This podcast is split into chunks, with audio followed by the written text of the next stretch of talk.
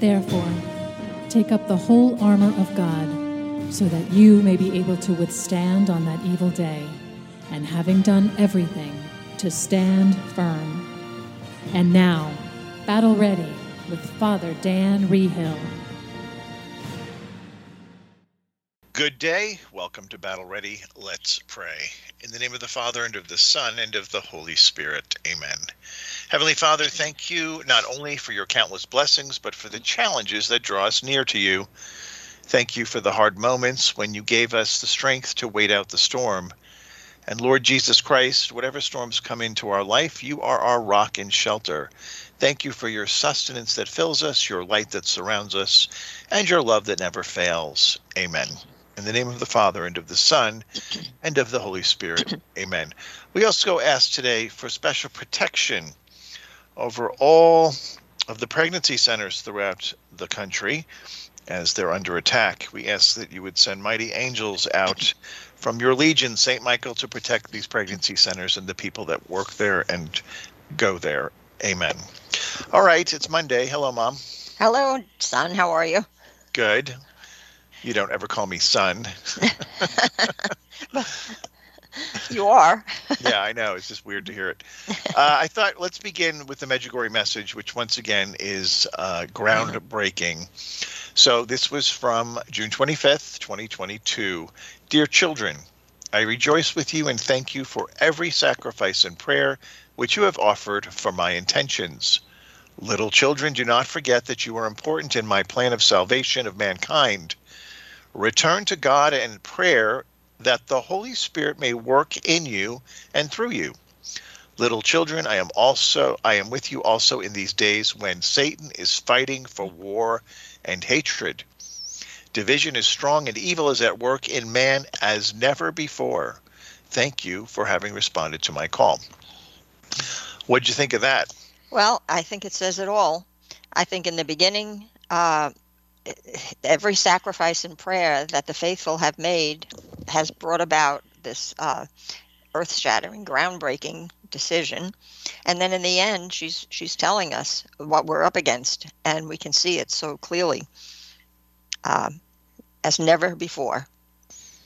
And yep. then there was another message, uh, which is always given on June 25th to Ivanka. It's our annual message, and this year it said, "Little children, pray, pray, pray. And I think that's so fitting also that that's what we have to keep doing. Hmm. Pray, pray, pray. Uh, yes, I, I, what do you think of the message? Well, I mean, again, she's speaking to the world, not just America, but America does lead the world. The way we go, so goes the world. Um, but, you know, there is still a war happening in Europe division is incredible division in america i mean mm. we're at a level of like the civil war between the yeah. states. The states are so divided. Uh, maryland sent out a letter from um, a government letter to the employees of a, a, specific county saying they're forbidden to do any work in the, the states that are pro-life. Uh, they will not be reimbursed for travel to those states. Oh wow well, you know what? We don't we don't want you coming. No. Stay where you are. Uh, I, am anxious to see how this is going to play out. Uh, I think it's going to play out in a very big way.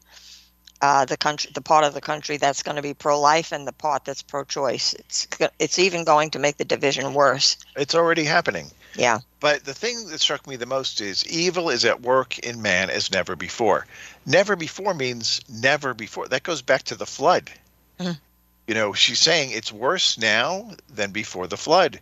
So pre- unprecedented days, unprecedented times. Um, if you're not praying your rosary every day, I don't know what you're thinking. You have to rethink that. With this, it's no longer an option. It's now you have to be praying the rosary every day. Our Lady's telling us it's her protection of light, and it wards off the evil spirits when you pray her rosary. So, uh, if you're having difficulties, you need to mm go back to praying that rosary every day. So I guess you want to talk about the Supreme Court. I do. I do want to add my comments to that. I guess, excuse me. I guess everybody knows that Roe was overturned on June 24th. And Roe versus Wade became law on January 22nd, 1973, so 50 years. And Roe versus Wade held that women in the U.S. had a fundamental right to choose whether to have an abortion without excessive government restriction. So, a personal story here. I was pregnant with my fourth child at the end of 1973. And I went for my first doctor visit to determine if I was pregnant. Those were the days before you had home tests available. And the doctor confirmed that yes, I was indeed pregnant. And then, without any provocation, he asked me if I wanted to terminate the pregnancy. I'm telling you, I almost fell off the table. I was shocked. I had not asked about abortion or given any indication at all that I might want one. And of course, I kept the baby, and my son Brian was born on August 15th, 1974, the feast of Our Lady's Assumption. But it is still shocking to me today that a doctor, an obstetrician, a doctor that deals with pregnancy, childbirth, and the postpartum period, one who took the Hippocratic Oath, which promises that they will abstain from doing harm to their patients, that he would offer an abortion to me as though he were offering a lunch menu. An obstetrician has two patients, the pregnant woman and the infant in her womb. And it was at that moment that it became clear to me that we had entered a new era. Now, on TV since Friday, when Roe was overturned, many women have been interviewed, women who are very upset that abortions are restricted. And I just want to say that they don't speak for all women.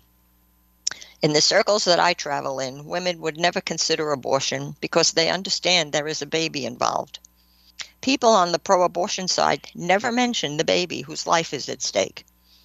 It's about their their rights, their choice, and their body.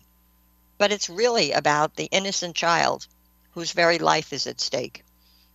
We don't have the right to kill another human being, and in this case, one so innocent uh, one of the Ten Commandments is, Thou shalt not kill. 65 million babies have died through abortion in the United States since 1973 when, when Roe was legalized. And that number is, to me, just staggering. I, I can't imagine that all the wars put together even come close to that. So, the women I know welcome a new baby as a precious gift from God, despite any difficulties along the way. And reflecting on all this, to be a mother is to join God in the act of creation. What an honor that is that He gives to women. And to be a mother is to have the opportunity to form a child's values. It's one of the most important jobs in the world. So, Friday was a day of victory for truth and for justice. And it took place on three feast days. It was the Sacred Heart of Jesus, which was a beautiful feast day for this to happen on. It, it w- would have normally been the Feast of John the Baptist, which every year is on June 24th, but this year it was bumped to the 23rd because of the Feast of the Sacred Heart. But the Feast of John the Baptist, uh, he as a preborn child leaped in his mother's womb in the presence of Jesus in Mary's womb. What a perfect day for this ruling to come down on his feast day. And it was also the anniversary of the first day of apparitions to the children in Medjugorje, the very first day. So, just taking it a little further, in the gospel from last Friday, Jesus tells the story of the Good Shepherd who leaves the 99 sheep to search after the one lost sheep until he finds it. Now, notice that he isn't angry at the lost sheep who made the mistake of wandering away. No, his only desire is to find the lost sheep and carry it back on his shoulders to the rest of the flock. And Jesus tells us that there will be more joy in heaven over one sinner who repents than over 99 righteous people who have no need of repentance. So, for those who have had an abortion, the way back is to approach God with true humility and a repentant heart. Confession and sorrow for our sins brings about God's mercy and forgiveness. And then from Isaiah, his first chapter, verse 18 Come now, let us reason together, says the Lord. Though your sins are like scarlet, they shall be white as snow. Though they are like crimson, they shall become like wool. And so I cannot imagine life without Brian. He was God's choice. He was never my choice. It was always God who chose that. Now, he has given the family so much joy, and like a gift that keeps on giving, the three grandchildren he has given us are the light of our lives. So, it's uh, I, I, my heart is very heavy for all the people who, for whatever reason, can't see the truth, and uh, it's very hard for me to understand where they're coming from. Any comments from you? Yes, of course. Well, the problem is that when people are living in grave sin, that there's a blockage to grace and they can't see truth. It literally they can't see truth. And when you see these people screaming, it's not anymore about choice because choice, if you really believed in choice, then you would honor the women who want to have babies. Mm-hmm. It's no longer about choice. It's about killing the baby. And they and they say it with no. They some of the signs, abortion on demand with no apology. It, they're an angry group angry. of people. So angry, and it's demonic. It is truly demonic. In fact, one of the clips I, they kept repeating over and over was this woman holding the green sign. I don't know why they chose green. Green generally means life. Green means new life. That's why spring is all green. But they chose green as the color for this abortion movement. So she's holding her sign. She's dressed head to toe in black. And this Christian woman comes up to her holding a crucifix. And I guess she's trying to talk to her. And the woman, the abortion lady, pulls out a pendant from her neck and puts it on top of her shirt. And it's a pentagram. Uh. Now, does this surprise anybody? It shouldn't. This abortion is the sacrament of the devil and witches, true witches, go to abortion clinics and they offer to pay for abortions so they can offer the, the baby to the devil as a sacrifice to advance the practice of their witchcraft. This is real. Mm. So, uh, and I'm not saying everybody who's had an abortion is a witch or works with a witch. No, there's a lot of people who've been duped and confused or bullied into it or forced into it or felt they had no options and were confused or maybe they believed it wasn't a kid. Who knows? The, the, matter, the fact of the matter is, God wants everybody to come to heaven and he wants everybody to be healed. So if you've if you've had an abortion and you're still feeling the the uh, effects of that, the misery, the grief, the anxiety, the stress, uh, seek help to get healed. You know, there's wonderful organizations. The Sisters of Life in New York do post-abortive retreats for women to get healed. Um, there's Rachel's Vineyard, all these places you can go to, to find healing. God wants to redeem you. He wants to forgive your sins and welcome you back into his arms. So everybody can be forgiven. We we don't want people to think this is a, a curse against you. No, we're just saying every person deserves life. I think it's so it's so easy to understand if you put it that way. So uh, we were talking. I was talking to a seminarian as we were driving out to have mass at uh, the retreat house with the Dominican sisters yesterday, and we were talking about how would they have to pass some kind of new law in order to outlaw abortion across the whole country. And I thought, well, it seems to defeat the whole purpose of putting it back to the states. However, however, there's already a law on the books in every state that says murder is a crime punishable uh, with uh, at the least jail time, if not uh, in some states it's a capital crime murder right what is murder defined as the killing of innocent people so it already exists. We just have to start defining babies as people. That's the that's the loophole that they're getting uh, away with this on. They don't believe a baby in the womb is a mm-hmm. person. Mm-hmm. Yeah. Well, once we start defining the baby as a person, the law ex- already exists that you cannot murder a person. So it's it's already there. It just has to be uh, taught that this is actually what's going on. And and how could anybody deny that the person in the womb one week from now when it comes out of the womb is suddenly now a person and it wasn't a week ago that's ridiculous mm-hmm. it's ridiculous so i don't understand and you know the way that it's being rationalized you, you're watching the news stories so the new mayor of new york city everybody thought he was going to be so great because he used to be a cop well he came out and said that had he not had his child aborted when he was young he would never have been able to become the mayor of new york so in his mind, uh, killing his child justifies his uh, mm. fame and fortune he is now having as the mayor of such a corrupt city. Isn't that interesting? Well, like I for al- him, it's worth it. I also found out yesterday. Uh, We were out to uh, lunch with a bunch of our cousins, and uh, one of them was uh, became a nurse, and she said she was training to be a nurse in the late '60s in New York, and uh, they were already doing abortions in New York before it became the law of the land, uh, because I guess they could. But they had the laws on the books in New York in the late 60s, and she, as a nurse, was trained in abortions and she had to participate in them. And she was describing how awful it was. But we already had it here in the late 60s. Uh, not too many people I've ever heard that from. Yeah. Uh, and another thing that I read was that uh, somebody went undercover again into a Planned Parenthood and said that they were pregnant. And they were not allowed to see the doctor who does the abortion until they had been drugged. And she insisted that she wanted to see him without taking that pill, and they would not let her. They said, no, absolutely not. No one sees him until they've had the, the this pill, which was Xanax. Oh. So they do, they want you in a state where your mind is not clear. So it's it's very coercive. Uh, if if women only realized. At any rate, um, it is a victory, and uh, we'll see where we go from here.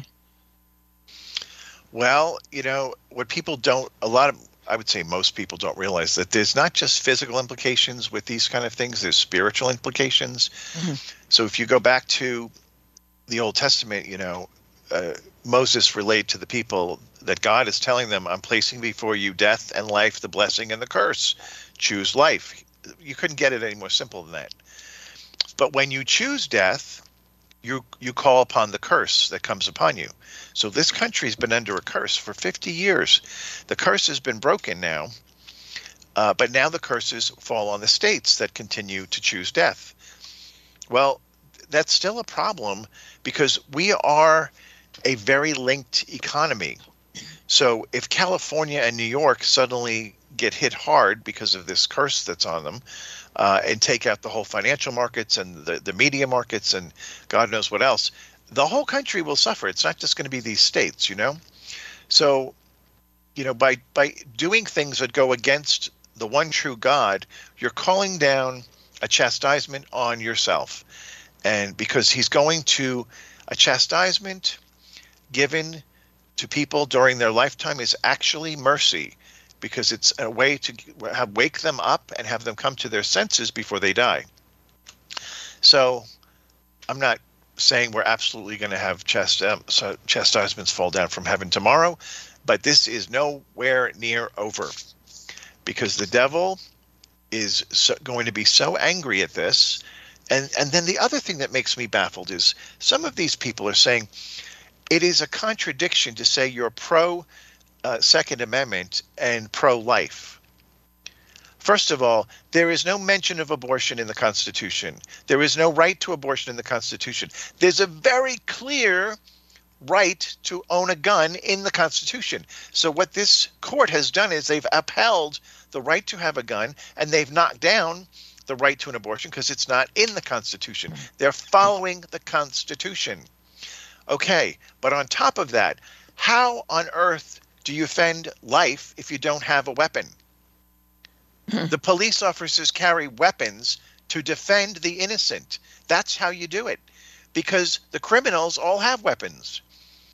Like, wake up, you bobbleheads. You don't understand anything, it seems. How can you not understand this? Maybe because you have private armed guards that surround you. Maybe because you have gated security around your homes. Maybe because you have escorts that walk you from your office to your home that have guns. The general public doesn't have that. But you seem to think it's a privilege only for the wealthy and the privileged. Well, it's a right of every American citizen to own a gun and protect their families. Period. Yeah, I agree wholeheartedly. I mean, and now more than ever, now that they're saying they're coming for us, And now that they're saying um, that the police should be defunded, and now that in New York, when they arrest someone, they let them immediately out. They don't hold anybody. They don't arrest them a second time. So the criminals know that there's nothing to stop them now. So we kind of are on our own. Yeah, I had dinner last night with a beautiful Catholic family up in Nashville who have three little children, and he said to me, he goes, I, I, "We don't own a gun, but like, should we be concerned?" And I said, you know, I, I won't own a gun because I don't have anybody to protect but myself, and I, I'm, I'm just not going to do it. I'm happy to be shot and killed. Uh, but if I had kids, I would own a gun. You know, you have a responsibility as the father and the husband of protecting your family, um, and if that means you have, to, you know, you you get trained in it, you you lock it up safely, and uh, nobody can get access to it but you and your wife. But I mean, in these days we live in, I would say it's it's it would be prudent to have a, a weapon in the home in case mm-hmm. things go south.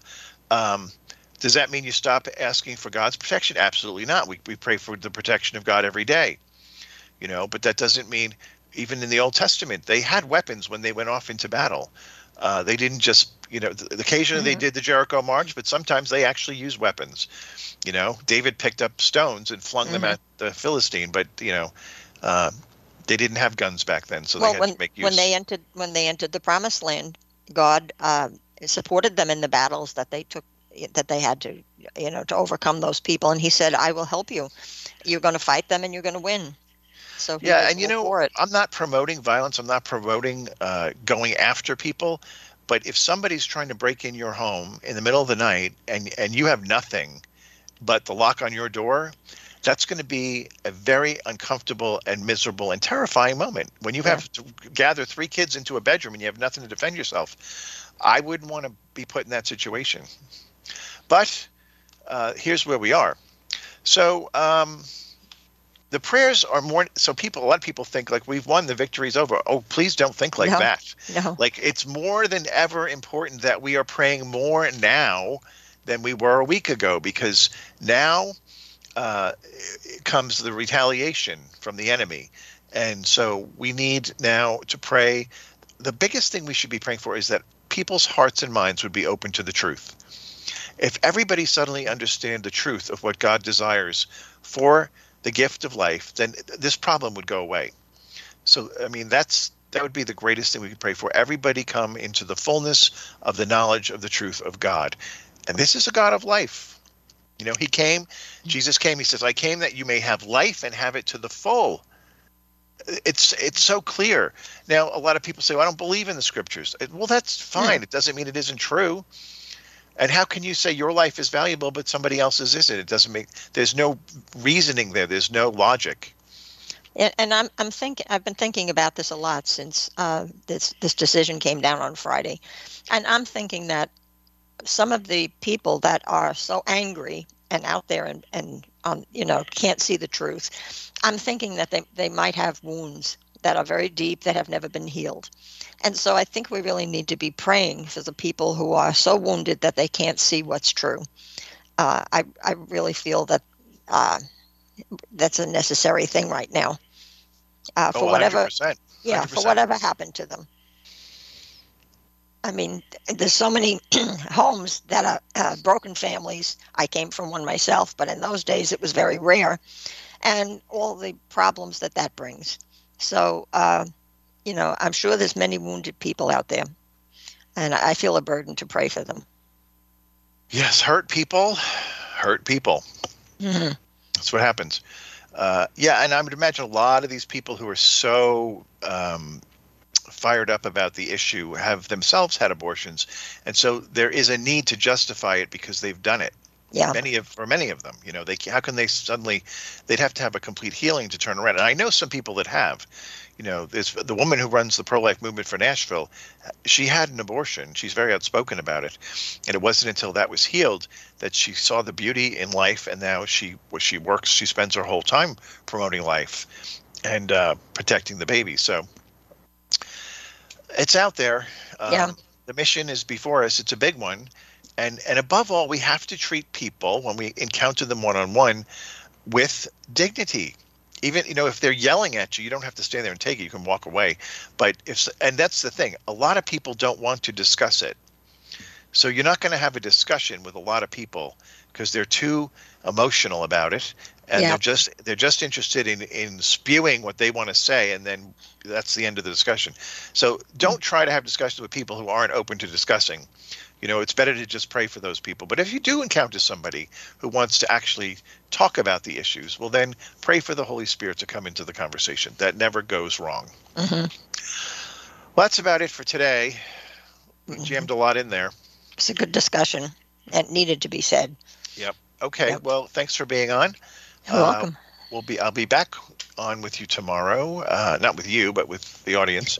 and uh, I have no idea what will be discussed tomorrow, but I'm sure it will be equally interesting.